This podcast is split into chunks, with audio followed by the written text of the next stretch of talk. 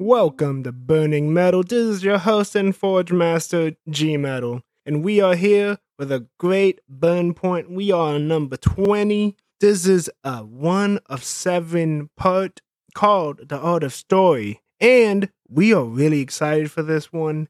I'm gonna have guests on this one, but you know what today's episode's about? About pa! It's all about the art of world building.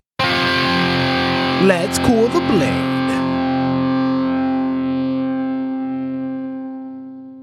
World building. World building is one of those big, important things a lot of stories have to do. Long or, long or short, world building is a big thing, right? What happens in world building is how people understand the events of it's happening. So what happens if you can't world build correctly? People don't understand why or how something happened. How does one cut a good world building sense? There's a couple ways. Let me just let me let me just give you a list of them. One, your character's personality. How is your character acting? Why is your character acting this way? What really pushes him in this direction? That's a big thing for your character. And he will have to do a lot to prove he can be something. But what is that something? What will he changes be? Or not changes, but what what kind of character is he and why is he this character? World building helps you with that. Number two, the politics of the world. The politics of the world will tell you who's good, who's bad, why is your character this way, and who is going to be the bad guy. Essentially, if your politics are one way, your good guy is going to be uh, this way. Or maybe your politics are bad and your good guy is just a good guy and he's taking down a corrupt government. But you can only tell this through world building, which is as simple as showing a picture or some lazier ways. There's other lazier ways to do it. But what else does it help you do? The rules of the world. So politics are its rules, yes. But the rules of the world or even customs, right? The customs of regular people, of rich people, of people with superpowers, whatever that is. Why do they have it? How does it work? Maybe the story might build it on to later, but that's an important factor on how to really judge a character. All of this is all about the judgment of character. Who's good and who's bad. If you're writing a character and you're and the readers cannot decide who is actually good and there is a decisive way you think it is, you have done it the wrong way. Now, for the final one, it is motives of the character. I told you about the personality and everything, but everything above that will tell you the motive of that character. That character's motive is amply important. You know what I'm saying? That is just overly important. No one can take that away from that character. He needs that kind of push. So, you know, it's just going to be that way. The character needs it. Now, some ways you could actually show it is through a couple ways. So, um, the way Star Wars does backstory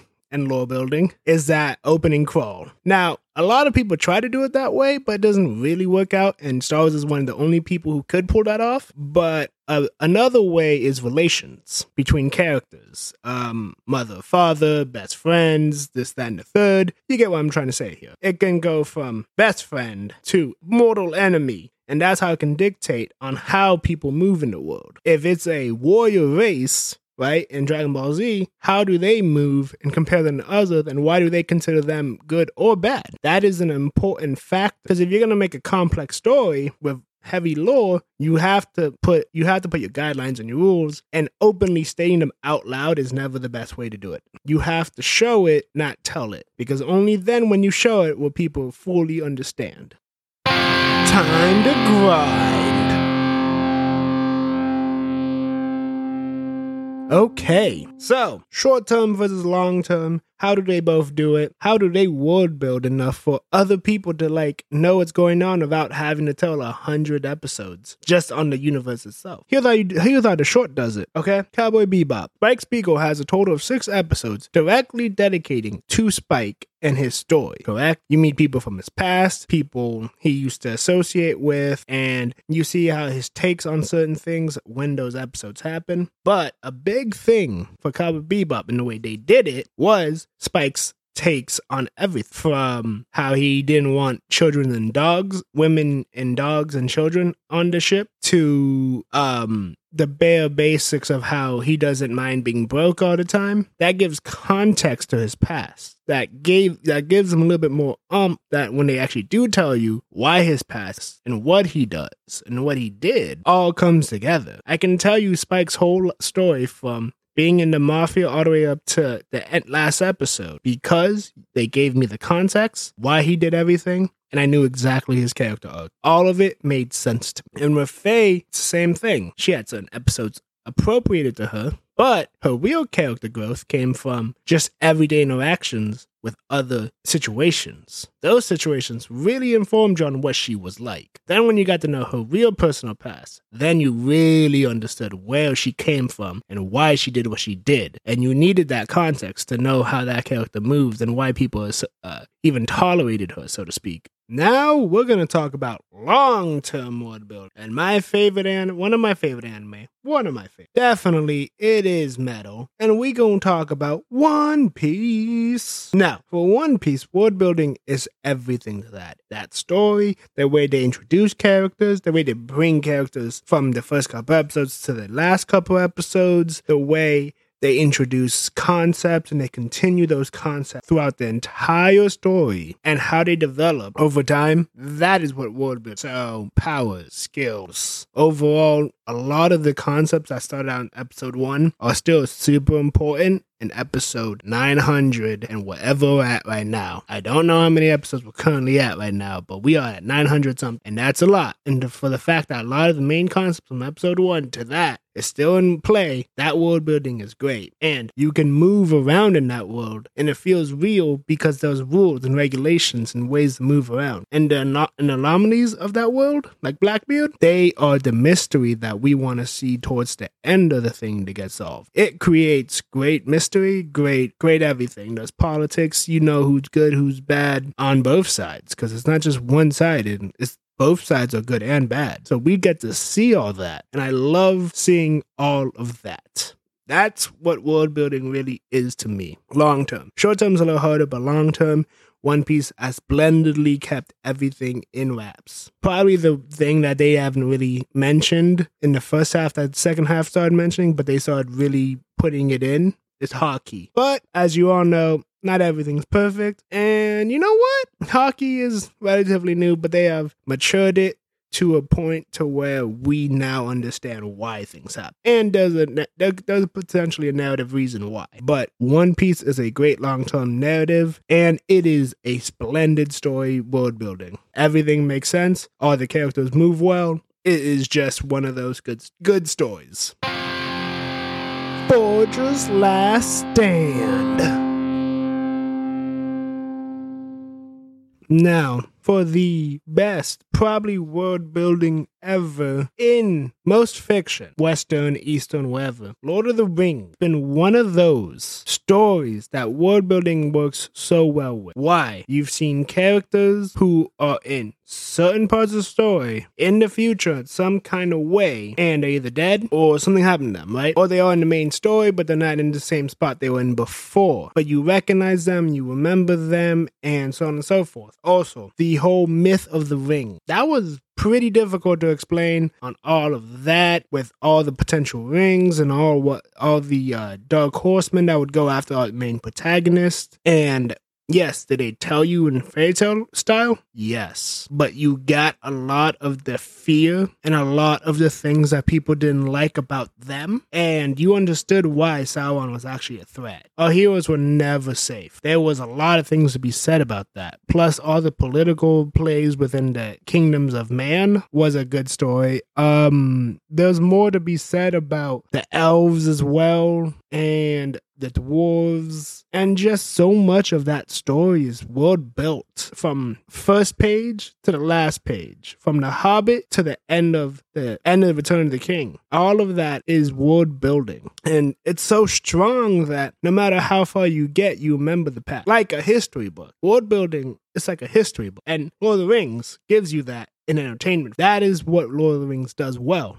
and I enjoy the immensely that portion of Lord of the Rings. Now, another good one, another good example, because I think there's two of them in in the Western culture, and I have to shout them out. Game of Thrones. Game of Thrones has so much lore and history that one can treat it exactly like a history book and say X, Y, Z, one, two, three. There is so much to be said and wander and travel that world that you don't have to follow the main cast of the show to enjoy that world. You got you got so many fun characters in the past. I got a Targaryen, the Valyrian Curse, the start of the White Walk, the old gods, the new gods, uh just so many people you can follow, so many great figures, people of prominence and status that could be main characters of their own story, right? Uh, uh, and this is all away from the TV show. Those acts and actions don't matter. Like, there's so many good characters. Do I remember all their names? Not at the moment because I haven't really looked up that lore again in a while. But it's just like regular history. It feels like history in the making, right? It feels like you're reading a book of a world that once existed. So when I go there,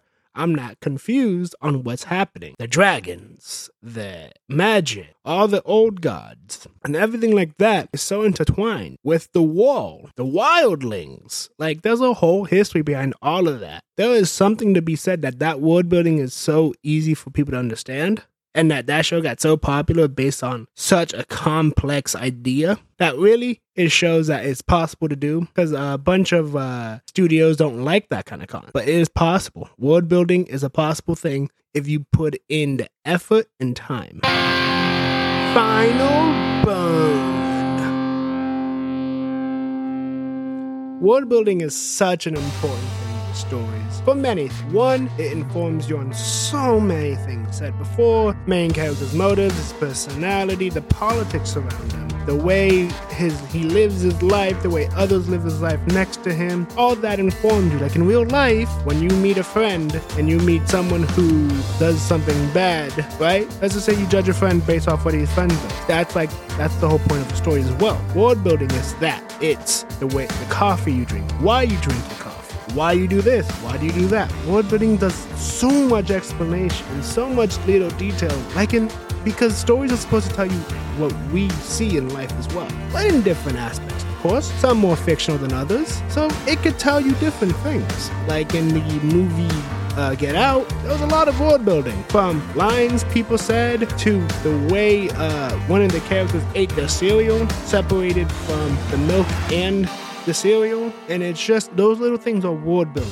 little knickknacks throughout the entire story that you pay attention to the whole time. It's just really fun stuff or stuff that you would normally be like, oh, okay, cool, that informs you on said character or world that.